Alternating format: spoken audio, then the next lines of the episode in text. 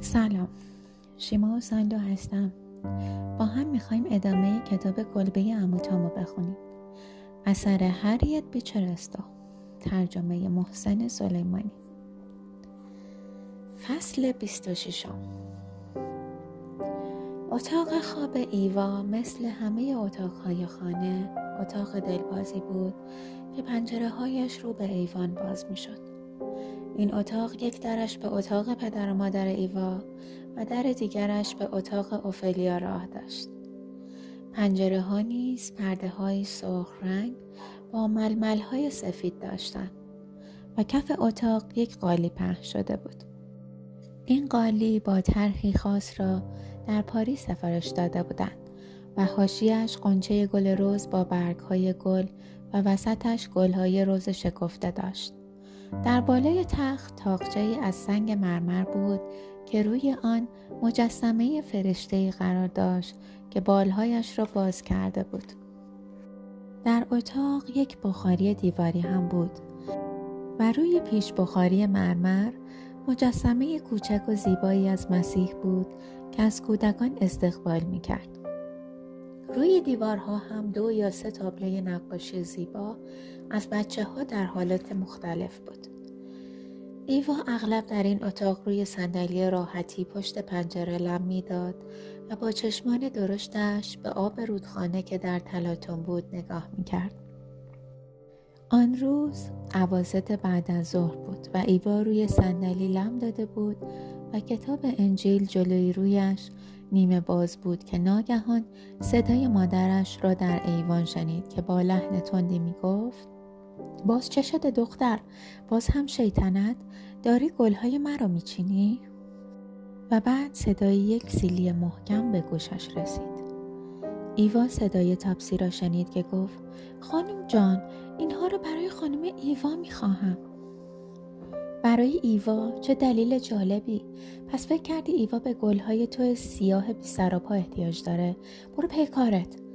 ایوا فوری از روی صندلیش بلند شد و به ایوان رفت و گفت: مادر، من این گلها رو دوست دارم، بدشان به من، لازمشان دارم.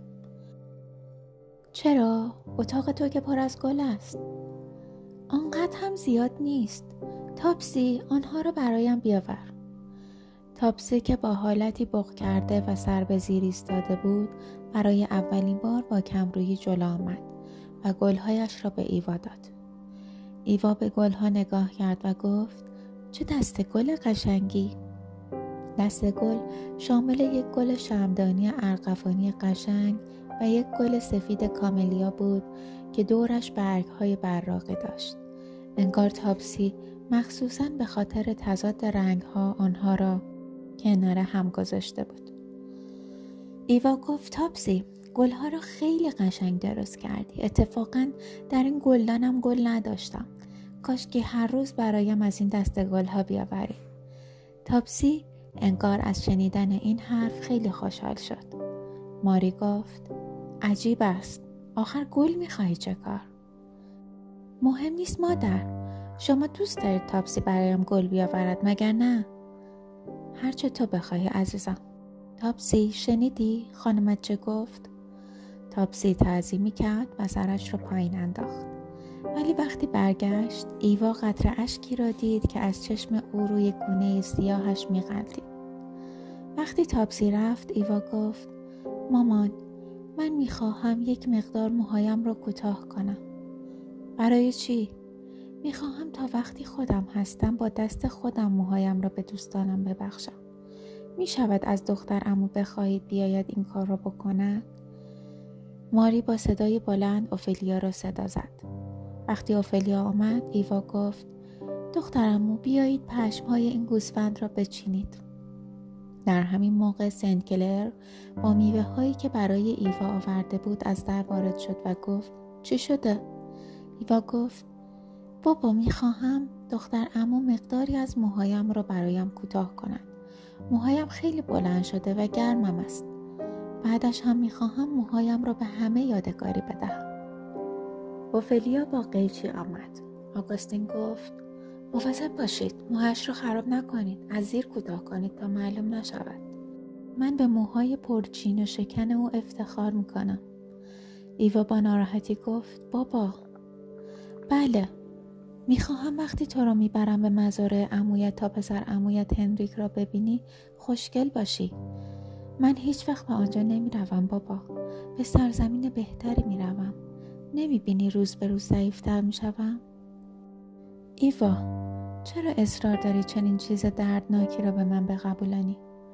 چون حقیقت دارد بابا، و اگر حالا قبول کنی شاید مثل من برایت راحت باشد. سینت کلیر لبهایش را به هم فشرد و با اندوه به موهای زیبای ایوا که از سرش جدا می شد نگاه کرد. ماری گفت این همان چیزی است که من پیش بینی می کردم. همان چیزی است که سلامتی مرا هر روز به تاراج می برد و مرا ذره ذره می کشد. سینت کلیر، تو به زودی می فهمی که حق با من بوده. سینت کلیر با لحن خشک و تلخی گفت آن وقت کاملا خیالت راحت می شود. ماری به صندلیاش تکیه داد و صورتش را با دستمال ململش پوشاند. ایوا با دست به پدرش اشاره کرد که نزدیک بیاید. آگوستین جلو رفت و کنار او نشست. ایوا گفت بابا، می خواهم همه افراد خانه را با هم ببینم. می خواهم یک چیزی به آنها بگویم. سینت کلیر گفت باشد. اوفلیا رفت و به همه گفت و به زودی همه خدمتکارها در اتاق جمع شدند. ایوا به متکایش تکیه داده بود و موهایش پریشان روی صورتش ریخته بود. گونه های سرخش با پوست سفیدش تضاد وحشتناکی داشت. خدمتکارها با دیدن چهره روحانی و حلقه های مو او که بریده شده و کنارش ریخته بود و پدر ایوا که رویش را آن طرف کرده بود و مادرش که گریه می کرد به خود لرزیدند و آه کشیدند و سرهایشان را تکان دادند و مثل اینکه در مراسم تدفین شرکت کرده باشند سکوت کردند. ایوا بلند شد و گفت من شما را اینجا جمع کردم که بگویم همه شما را دوست دارم. می خواهم همیشه به یاد من باشید. من به زودی از پیش شما می روم و چند هفته دیگر مرا نمی بینید. صدای حقیق گریه و زاری از هر طرف بلند شد و صدای ضعیف ایوا بین آنها گم شد. ایوا لحظه‌ای صبر کرد و بعد با لحنی که همه را وادار به سکوت می کرد گفت یادتان باشد که دنیای قشنگ دیگری هم هست که مسیح آنجاست. من به آنجا می روم و شما هم می توانید آنجا بروید. اما اگر می خواهید آنجا بروید نباید تنبل و بیخیال و بیفکر باشید. شما باید به مسیح ایمان داشته باشید و مسیح به شما کمک می کند. شما باید انجیل بخوانید. آه خدای من، شما بیچاره ها نمی توانید بخوانید. و بعد صورتش را روی متکا گذاشت و گریه کرد. بعد گفت مهم نیست، من برایتان دعا کردم و فکر میکنم همه شما را در آسمان خواهم دید. تام و مامی و چند خدمتکار مسن‌تر آمین گفتند، اما جوانترها سرهایشان را روی زانوانشان گذاشته بودند و گریه میکردند. ایوا گفت میدانم شما همه مرا دوست دارید و هیچ کدام از شما هیچ وقت با من بد اخلاقی نکرده اید. حالا من میخواهم موهایم را به شما بدهم که وقتی به آنها نگاه میکنید یادتان بیافتد که من همه شما را دوست داشتم. اوفلیا به هر کدام از خدمتکارها که هدیهشان را میگرفتند اشاره میکرد که از اتاق بیرون بروند تا اینکه کسی غیر از تام و مامی در اتاق نماند. ایوا گفت بگیرم تام، از اینکه فکر میکنم تو را در آسمان خواهم دید خیلی خوشحالم. و شما مامی عزیز و مهربان. بعد دستانش را دور گردن دایه‌اش انداخت و گفت مطمئنم شما را هم آنجا میبینم مامی. مامی گفت آخ خانم ایوا، نمیدانم بدون شما چطوری میتوانم زنده باشم. و بغضش ترکید. اوفلیا مامی و تام را با ملایمت از اتاق بیرون برد و فکر کرد همه از اتاق بیرون رفتن. اما وقتی برگشت دید تاپسی در اتاق است. ناگهان گفت تو از کجا پیدایت شد؟ تاپسی اشکهایش را پاک کرد و گفت من اینجا بودم ایوا، من دختر بدی بودم. موهایتان را به من هم می دهید؟ بله تاپسی بیچاره، و هر بار که به موهای من نگاه می کنی فکر کن که من دوستت دارم و می خواهم دختر خوبی باشی. تاپسی گفت خانم ایوا سعی می کنم، اما خدایا خوب بودن خیلی سخت است. و با پیشبندش چشمانش را پوشاند و اوفیلیا او را نیز از اتاق بیرون برد. وقتی تاپسی آهسته از اتاق بیرون می رفت هدیه گرانبهای ایوا را روی قلبش گذاشته بود. دوشیز اوفیلیا در را بست. در تمام این مدت اوفیلیا اشکهایش را پاک می کرد، اما نگران ایوا بود. سین کلر تمام مدت بی حرکت نشسته بود و با دستش چشمانش را پوشانده بود. ایوا گفت بابا. آگوستین جواب نداد. ایوا دوباره گفت بابا جون.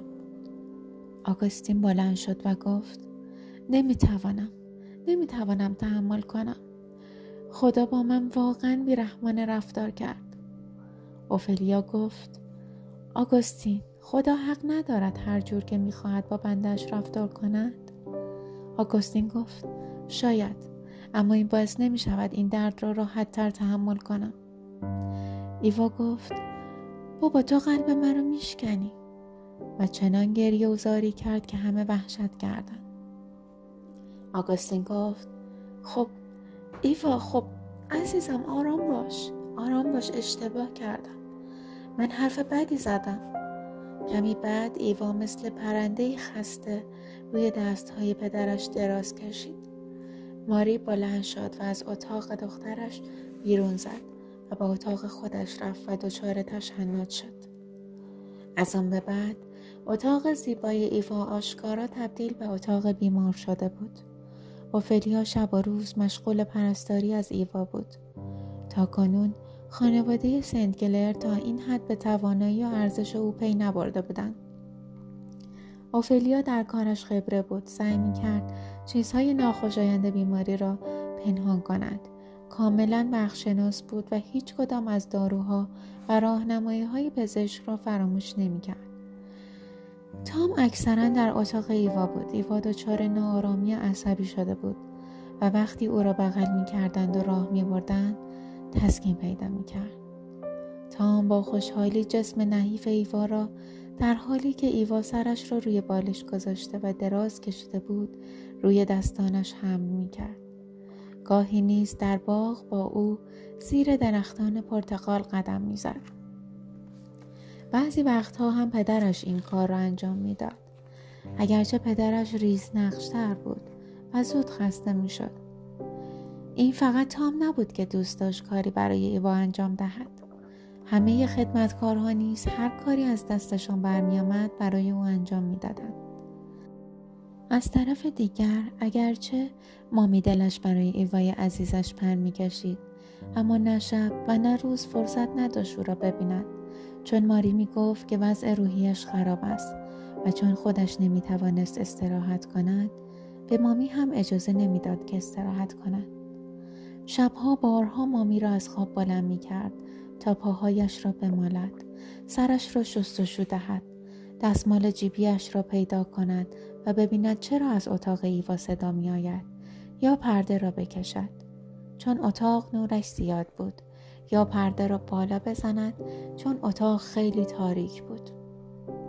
روزها هم انگار ماری ماهرانه او را در جاهای مختلف خانه مشغول می کرد و او فقط دزدکی می توانست سری به ایوا بزند و با او صحبت کند. امکان نداشت کسی بتواند حس کند که مرگ به ایوا نزدیک می شود، چون او دردی را حس نمی کرد، بلکه هر روز ضعفش آرام و ملایم و به نحوی نامحسوس افزایش می یافت. و ایوا آنقدر زیبا، دوست داشتنی، صادق و شاد بود که همه بی اختیار تحت تاثیر حالت معصومانه و آرام او قرار می گرفتند و آرامش پیدا می کردن. تام بالاخره دیگر نتوانست در اتاقش بخوابد، بلکه تمام شب در ایوان و پشت پنجره اتاق ایوان میخوابید و آماده بود تا به محض اینکه صدایش کنند از خواب بپرد. اما یک شب اوفلیا به او گفت: عمو تام، چرا مثل سگ هر جا که میرسید میخوابید؟ فکر میکردم شما فرد مرتب و منظمی هستید و دوست دارید مثل یک مسیحی در رخت خواب بخوابید. تام گفت: بله دوشیزه اوفلیا، اما شما میدانید که در کتاب مقدس آمده است: نیمه شب فریاد بلندی شنیده شد که میگفت: نگاه کنید، داماد آمد. من هر شب منتظر شنیدن این فریاد هستم، برای همین نمیتوانم جایی بخوابم که صدا را نشنوم. چه چیزی شما را به این فکر انداخته؟ خانم ایوا با من صحبت کرده. خداوند روحی را پیش او میفرستد تا پیغامش را به او برساند. من باید اینجا باشم. وقتی این کودک مقدس پا به سرزمین الهی میگذارد، درها را آنقدر باز میکنند که ما هم میتوانیم نگاهی با آن سرزمین با شکوه بیاندازیم. اما تام، آیا ایوا به شما گفت که امشب حالش از همیشه بدتر شده است؟ نه، ولی امروز صبح به من گفت که نزدیک شده است. فرشته ها به او میگویند دوشیزه اوفلیا. در این موقع ساعت بین ده و یازده شب بود. اوفلیا آمده بود چفت بیرونی در اتاق ایوا را بیاندازد که تام را دیده بود که در ایوان دراز کشیده است. ایوا عصبی نبود و رفتار متین و صمیمانه‌اش اوفلیا را تحت تاثیر قرار داد. آن روز بعد از ظهر هم ایوا به طرز عجیبی شاد بود. روی تختش نشسته بود و جواهر بدلی و چیزهای قیمتیش را تماشا می‌کرد و می‌گفت که هر کدام را به چه کسی ببخشد. رفتارش سرزنده تر و صدایش طبیعی تر از چند هفته قبل بود. در این موقع پدرش هم آنجا بود و گفته بود که از زمان بیماریش هیچ وقت ایوا به این خوبی نبوده است. آن شب آگوستین او را بوسید و به او شب بخیر گفت. به اوفلیا نیز همین حرف را زد. اما نیمه شب وقتی پرده بین حال گذرا و آینده ابدی نازک شد، فرستاده نیز آمد. صدایی از اتاق شنیده شد. صدای پای اوفلیا بود که تصمیم گرفته بود شب تا صبح بیدار بماند، چون نیمه شب در ظاهر ایوا چیزی را که پرستاران با تجربه تغییر می‌نامند دیده بود. در اتاق باز شد و تام که در بیرون اتاق نگهبانی می‌داد، فوری هوشیار شد. اوفلیا گفت: تام، دکتر را خبر کن، معطل نکن، برو. و به آن طرف اتاق رفت و در اتاق سنت کلر را زد و گفت: پسرمو، خواهش میکنم بیایید. اثر این کلمات روی قلب آگوستین مثل خاکهایی بود که روی تابوت مرده میریزند. آگوستین فوری وارد اتاق شد و روی ایوا که هنوز خواب بود خم شد.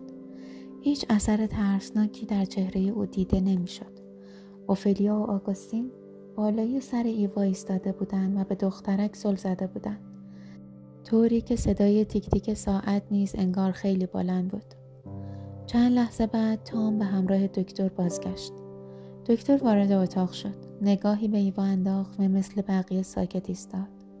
بعد آهسته از اوفلیا پرسید: کی حالتش تغییر کرد؟ نزدیک نیمه شب. ماری که با آمدن دکتر از خواب بیدار شده بود، شتابان از اتاق دیگر وارد اتاق ایوا شد و گفت: آگوستین، دخترمو، آخ چی شده؟ آگوستین گفت: هیس، دارد میمیرد. مامی صدای او را شنید و فوری رفت تا خدمتکارها را پیدا کند.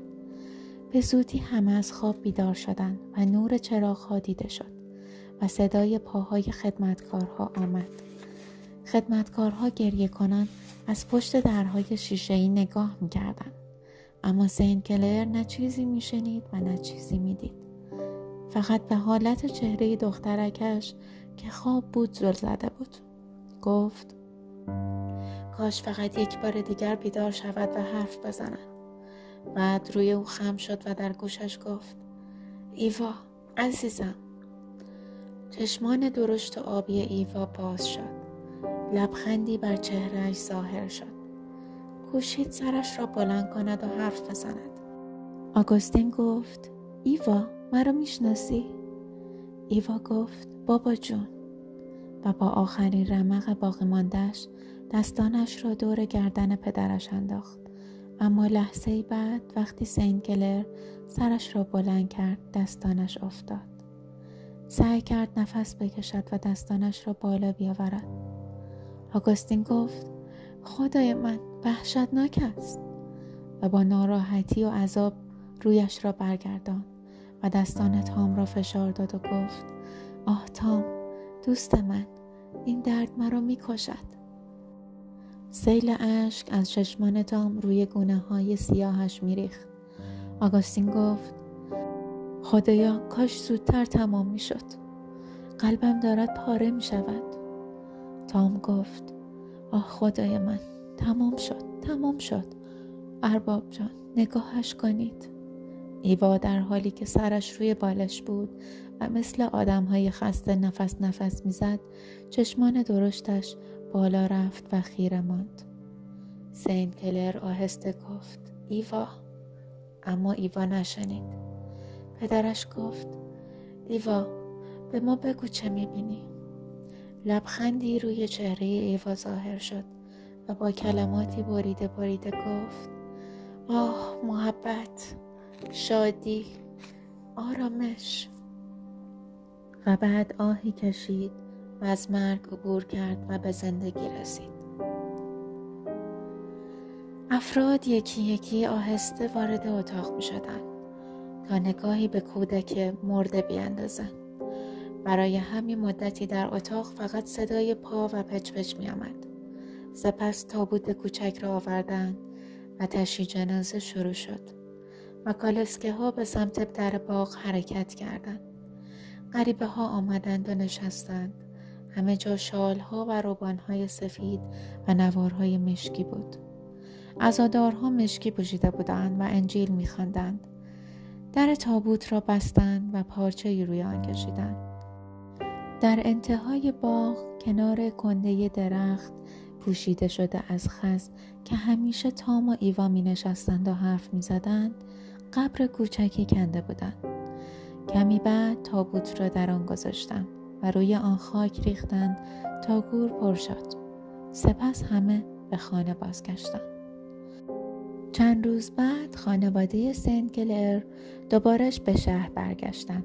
آگوستین غمگین و آشفته احتیاج به محیط دیگری داشت تا افکار فعلیش تغییر کند. این بود که آنها خانه و باغ را ترک کردند و به نو اورلانز برگشتند.